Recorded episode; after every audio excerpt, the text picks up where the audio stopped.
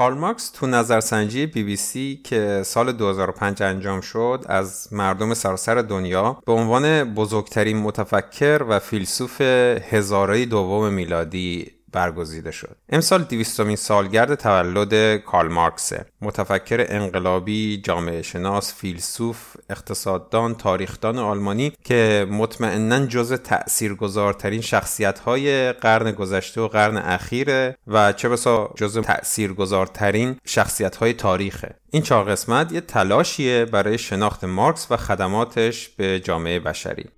این بخش دوم از قسمت ششم پادکست دموکراسی در کاره There must be an end to speculation with other September 2008 brought the largest bankruptcies in world history. فرانسه رسما وارد رکود شده. گزینه های ریاضت اقتصادی را در نظر می گرفتن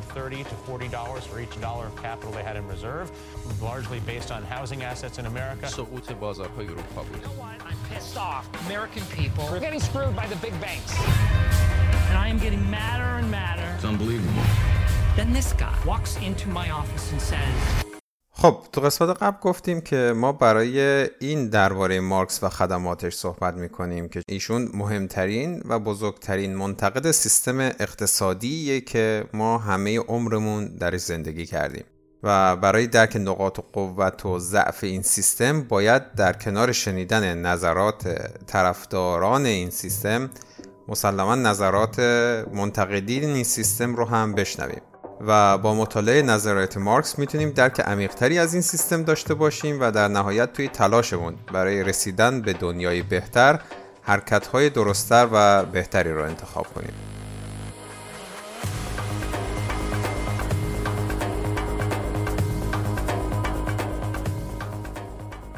اجازه بدید از هسته اصلی خدمات مارکس شروع کنیم. یعنی به طور خاص در زمینه اقتصاد که مارکس تصمیم گرفته بود مرکز توجه و تمرکزش باشه. اون در مورد مسائل زیاد دیگه ای هم صحبت کرده. خب به هر حال مارکس یه اروپایی روشنفکر در زمان خودش بود دیگه. اونم زمانی که بیشتر مردم سواد نداشتن. مارکس به خاطر تحصیلاتش به خیلی از مسائل علاقه داشت اما در نهایت تصمیم گرفت کارش رو به عنوان چیزی که امروز بهش میگیم اقتصاددان ادامه بده. گرچه کارش رو به عنوان فیلسوف شروع کرده بود. ما اینجا سعی می‌کنیم یه چکیده ای از یافتهاش رو مطرح کنیم یعنی نتیجه کارهاش رو بگیم. چون وقت نداریم بریم از اول نگاه کنیم ببینیم چطور رسیده به اون دستاوردها و شاید از حوصله شما شنوندگان این پادکست هم خارج باشه. به هر حال منابع زیاده و من هم منابعی رو در آخر این قسمت ها معرفی می‌کنم. اگه شما دوست داشته باشید می‌تونید برید خودتون بیشتر در این زمینه مطالعه کنید.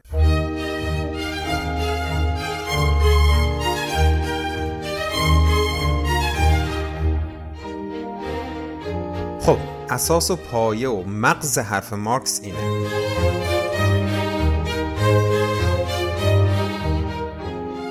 اگه با عینک اقتصاد نگاه کنیم به تفاوت انسان و حیوان شما از لحاظ فلسفی می‌تونید به صد روش مختلف انسان رو از حیوان متمایز کنید دیگه. اما چون تمرکز بحث ما رو اقتصاده برای ما تفاوت اقتصادی انسان و حیوان مهمه. اینجا چون بحث یک کمی فلسفی اقتصادی تر میشه سعی می‌کنم خیلی آهسته تر صحبت کنم که هی نزنید عقب بگید چی شد.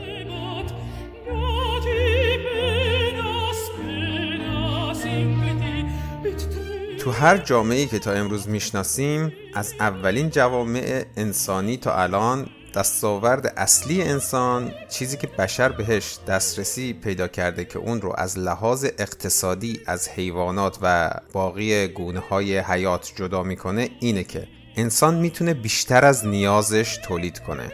انسان می‌تونه چیزی رو به وجود بیاره که از نیاز خودش به اون چیز بیشتره.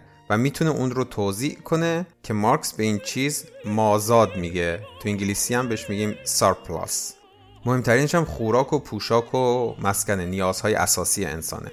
پس انسان می‌تونه نیازهای اساسیش رو تولید کنه و بیشتر از نیازش تولید کنه و این رو توضیح کنه و این تفاوت اصلی انسان از لحاظ اقتصادی با حیوانات و باقی گونه های حیاته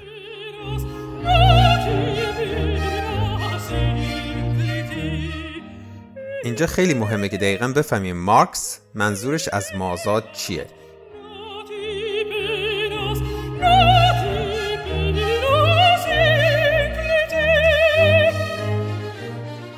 او میگه در هر جامعه ای مردم اینطوری تونستن به زندگیشون ادامه بدن که طبیعت رو برای تأمین نیازهاشون تغییر شکل بدن. برای مثال پشم گوسفند رو لباس کردن و از سرما نوردن شیر و گوشتش رو خوردن و انرژی لازم برای کارهای روزانهشون رو گرفتن. از چوب درخت های جنگل برای ساختن خونه و اینجور چیزها استفاده کردن که ایمن باشن از باد و بارون و غیره. و مسلما با زراعت و دامداری نیازهای خودشون رو برآورده کردن. چیزهای از این جنس. در تمام جوامع که انسانها مجبور بودن این کارها رو بکنن تا زنده بمونن و زندگی کنن مجبور بودن و هستن که از نیروی انسانیشون برای اهدافشون استفاده کنن. باید کار کنن باید از مغزشون دستشون و عضلاتشون استفاده کنن تا طبیعت تبدیل بشه به محصول قابل استفاده و مفید. حالا مارکس میگه بیاین دنبالم که دقیقتر به این واقعیت نگاه کنیم. واقعیت کار کار انسانی لیبر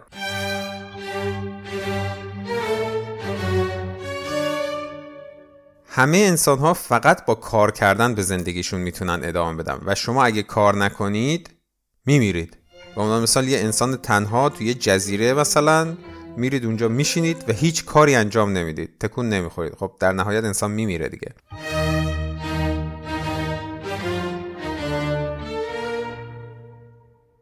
هیچ انتخاب دیگه ای هم وجود نداره. اما انسان گروهی زندگی می‌کنه. تو جامعه و مارکس میگه در همه جوامع بشری یه قاعده یکتا رعایت میشه. همه مردم کار نمی‌کنن. همه مردم از مغز و دست و بازیشون برای اینکه طبیعت رو تغییر شکل بدن استفاده نمی‌کنن. همیشه قسمتی از جامعه هست که کار نمی‌کنه. پس تنها راه که باقی میمونه برای اینکه مردمی که کار نمی‌کنن بتونن تو این جامعه زنده بمونن چه یه قبیله کوچک بدوی باشه یا یه شهر بزرگ مدرن یه کشور تنها راه اینه افرادی که کار می‌کنن و دارن محصول تولید می‌کنن بیشتر از نیازشون و مصرفشون تولید کنن. نیازهاشون رو بپوشونه و یه چیزی هم باقی بمونه. پس باید در جامعه باشن کسانی که مازاد یا سرپلاس تولید می‌کنن. این بیشتر از چیزی که بر خودشون برمیدارن و اگه قرار تو جامعه کسانی وجود داشته باشند که تولید و محصولی ندارند و اینا بتونن به زندگیشون ادامه بدن باید مازاد افرادی که کار می‌کنن وجود داشته باشه. خب دیگه مفهوم مازاد رو فکر کنم قشنگ فهمیدیم.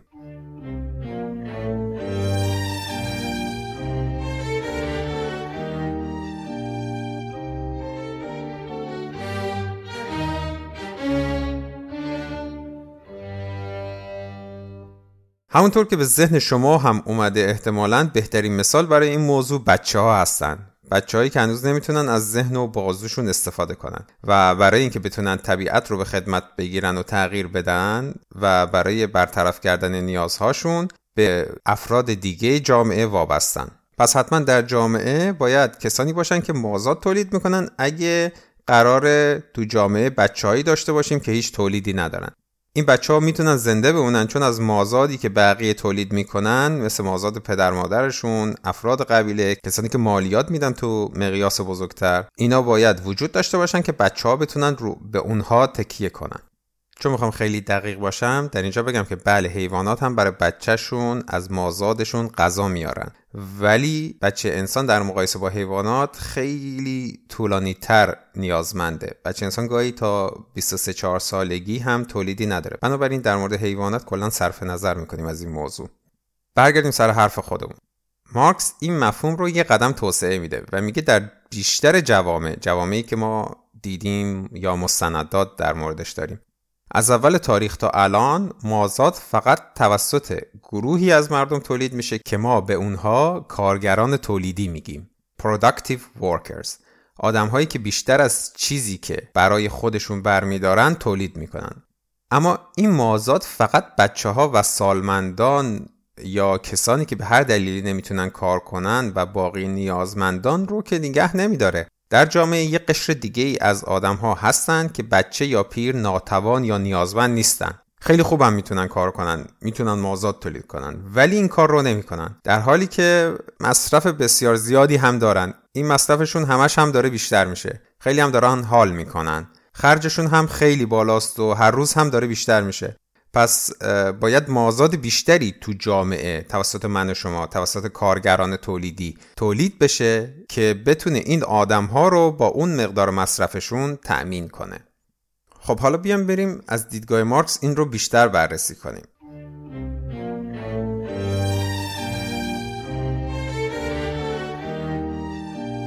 تو نظام بردهداری وقتی که برده در زمین زراعی کار می‌کنه هر چیزی که تولید می‌کنه از لحظه تولید به ارباب تعلق داره. همه چیز به ارباب تعلق داره حتی خود برده هم جزی از دارایی های ارباب هستن. عضو می‌خوام مثل احشام و حیوانات. پس هر چیزی که تولید کنن مال اربابشونه. کاری که ارباب به طور معمول می‌کنه اینه که محصول رو از برده ها می‌گیره و قسمت کوچیکی از اون رو بهشون برمیگردونه تا اینکه بتونن زنده بمونن تا اینکه بتونن فردا محصول بیشتری تولید کنن. ارباب با بقیه چیزی که برده ها تولید کردن همون مازاد برای خودش یه خونه قشنگ و دوست داشتنی درست می‌کنه. چطور؟ اون مازاد رو می‌گیره میده به یه سری آدم دیگه که کارشون ساخت خونه است. و اون آدم ها برای ایشون خونه تولید می‌کنن و با این چیزی که از ارباب گرفتن می‌تونن زنده بمونن.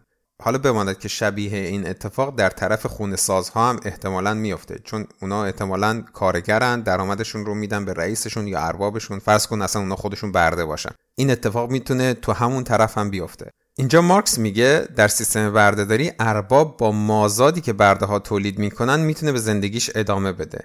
ارباب مجبور نیست برای کار کردن بره به زمین های زراعی. نیاز نداره که بره خودش میوه تولید کنه یا اینکه حیوونا رو پرورش بده. برده ها هستن که همه این کارها رو می‌کنن. اونا هستن که بیشتر از نیازشون برای غذا و پوشاک تولید می‌کنن و همه اون اضافه ها تقدیم ارباب میشه و اونم همه اونها رو مصرف می‌کنه.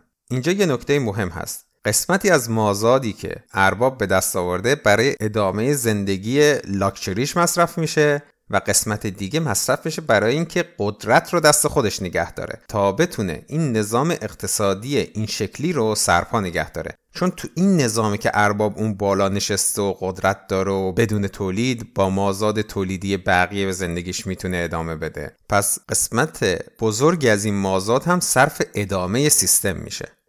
همین مناسبات در سیستم اقتصادی فئودالیسم یا ارباب رعیتی خان رعیتی هم وجود داره. اینجا هم مازاد توسط رعیا تولید میشه و توسط خانها مصرف میشه. با این تفاوت که جون رعیا رسما در اختیار خانها و اربابها نیست. رعیت ها خرید و فروش نمیشن بلکه با زمینی که روش کار می‌کنن خرید و فروش میشن و به ارباب جدید داده میشن. تو قسمت قبل گفتیم که رعیت وصل به زمین بود و شکسته شدن این رابطه باعث شد که ثروت در قسمت ارباب ها انباشته بشه. پس رعیت ها با زمینی که روش کار می‌کردن خرید و فروش می‌شدن اصطلاحا. جالبه بدونید کلمه‌ای که تو انگلیسی برای چیزی که رعیت ها به خانها به عنوان مازاد تولیدیشون می‌دادن رنت بود. کلمه‌ای که امروز ما به عنوان اجاره بهای یه خونه و مغازه و زمین و اینجور چیزا استفاده می‌کنیم.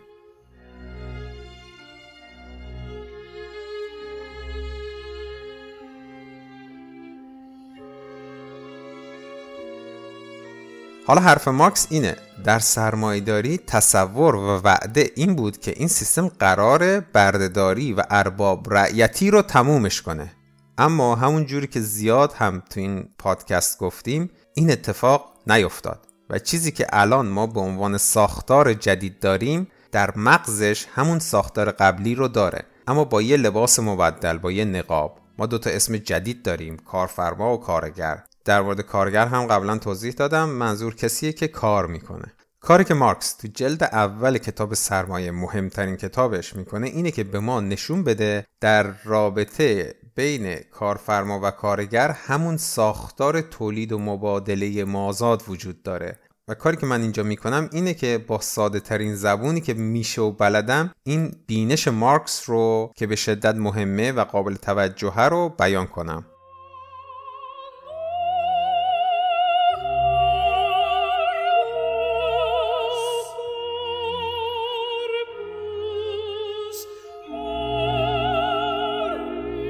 خب برگردیم به امروز.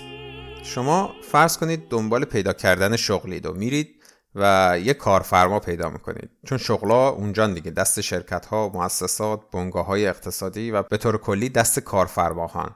بیایید فرض کنیم که یه کارخونه که مثلا سنگ پا تولید می‌کنه. شما میرید با صاحب اون کارخونه میشینید صحبت می‌کنید درباره اینکه چه وقتی برید سر کار چطور کجا چند ساعت باید کار کنید. بعد می‌رسید به این بحث که چقدر باید برای کارتون پول بگیرید. برای تولید سنگ پا در هر ساعت چقدر باید پول بگیرید؟ برای مثال فرض کنیم حالا 20 تومن می‌گیرید برای هر ساعت.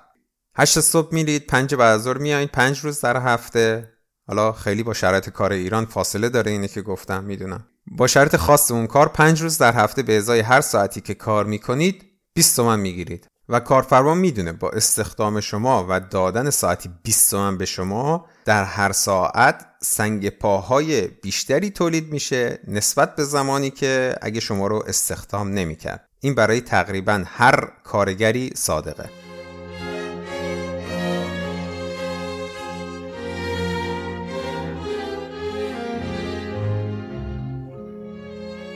مارکس میگه واسه واسه. و با ذهن ما یه بازی می‌کنه و چیزی رو بهمون به میگه که شاید ما خودمون می‌دونیم اما اینطوری بهش نگاه نکردیم. از یه زاویه دیگه بهش نگاه نکردیم. میگه تنها دلیل اینکه کارفرما اصلا به شما 20 تومن در ساعت میده اینه که در هر ساعت برای ایشون شما می‌تونید بیشتر از 20 تومن سنگ پا تولید کنید که ایشون بعدا بتونه بفروشه. چرا؟ چون اگه همه چیزی که کار انسانی شما توی یه ساعت می‌تونست تولید بکنه فقط 20 تومن یا یک کمی بیشتر با هزینه مواد اولیه. سنگ پا باشه کارفرما که اونو بفروشه فقط هزینه مواد اولیه و حقوق شما رو می‌تونه بده دیگه. چیزی برای خودش نمیمونه. پس عمرن استخدامتون نمی‌کرد. کارفرما فقط و فقط در صورتی به شما 20 تومن میده که کار شما برای اون بیشتر از 20 تومن درآمد داشته باشه.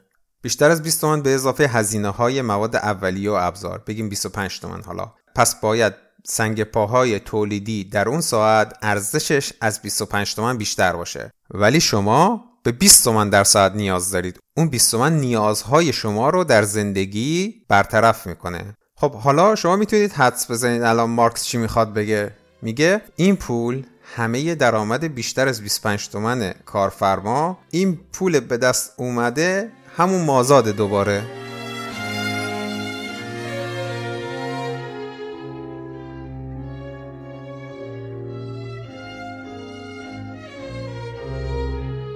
مردم کارگرها مازاد رو تولید می‌کنن و در اختیار اقلیت کارفرما قرار میدن. شاید اینجا موضوع به اون وضوح سیستم بردهداری و ارباب رعیتی نباشه اما دقیقا از همون جنسه که ازش صحبت کردیم. حالا یه کمی مخفی تره یه کمی پیچیده تره یه کمی ظاهر شاید بهتر و انسانی تره اما از اساس با اون دوتا سیستم هیچ فرقی نمی‌کنه. تو سرمایه داری این روابط اقتصادی پیچیده جلوی روی مردم قرار داده شده تا روابط عینی مشخص که قبلا جلوی چشممون بوده اوریانتر بوده دیده نشه. این پنهان کردن فرقی توی بنیانهای ماجرا ایجاد نمی‌کنه. خب با این توضیحات مارکس تاریخ یا هسته مرکزی سرمایهداری رو آشکار کرده و بهمون نشون داده که این دقیقا مشکل اصلیه.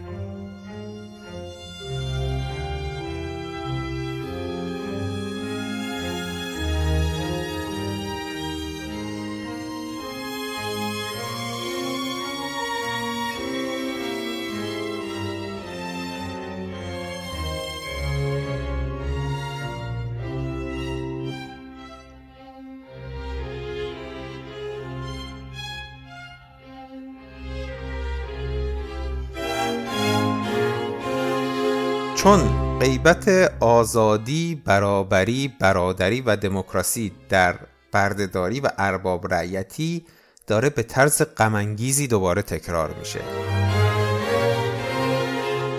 یا به عبارتی ادامه پیدا می‌کنه.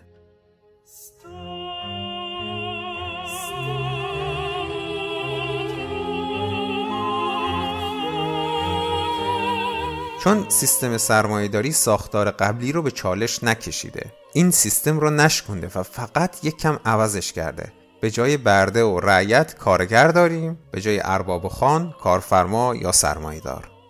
مارکس تو انتخاب کلماتش هم خیلی دقیق بوده. اگه متن انگلیسی رو بخونید این خیلی واضحه.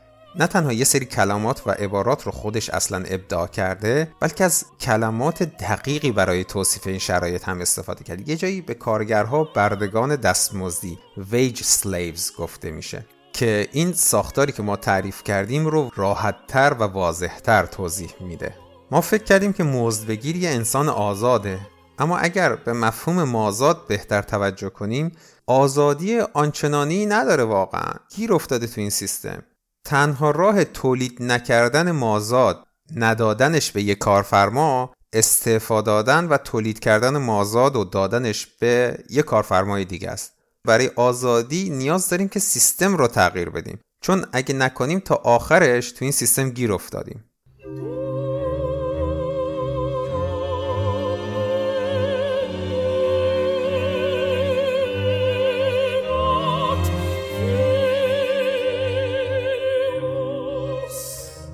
مارکس میاد روی این نکته انگشت می‌ذاره که تو جامعه ای که ساختار تولید رو این شکلی تعریف کرده جمعیت نسبتا کمی از کارفرماها و سرمایهداران یه طرف و توده عظیم شاغلین و کارگرها در طرف دیگه هستند که فقط اینا مازاد رو تولید می‌کنن که در لحظه تولید ملک خصوصی طرف اول یا کارفرما و سرمایهدار میشه.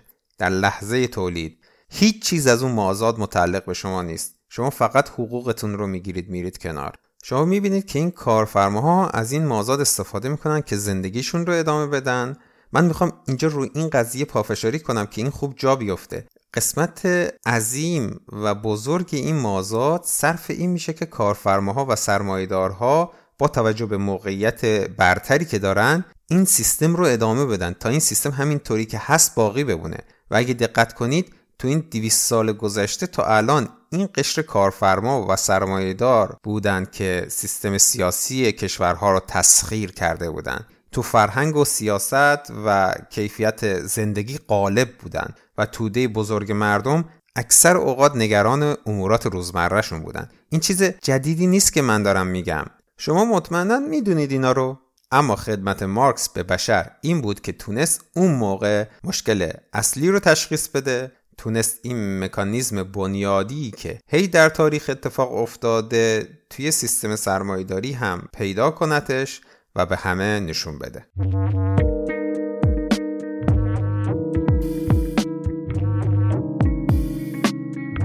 خب این بخش دوم از قسمت ششم پادکست دموکراسی در کار بود که شنیدید. منبع اصلی این چهار قسمت پادکست Economic Update از ریچارد وولف به تاریخ 26 مارچ 2018 است که ترجمهش رو دوستم رشید انجام داده و دوست دیگم علی بازنگری کرده. ویرایش نهایی و اجرا هم که کار خودمه. یه سری منابع دیگه هم معرفی می‌کنم در آخر این چهار قسمت برای کسانی که می‌خوان بیشتر در این زمینه مطالعه کنند و بدونن منم محمد هستم و این بخش دوم قسمت ششم پادکست دموکراسی در کار در 22 مهر 97 منتشر میشه.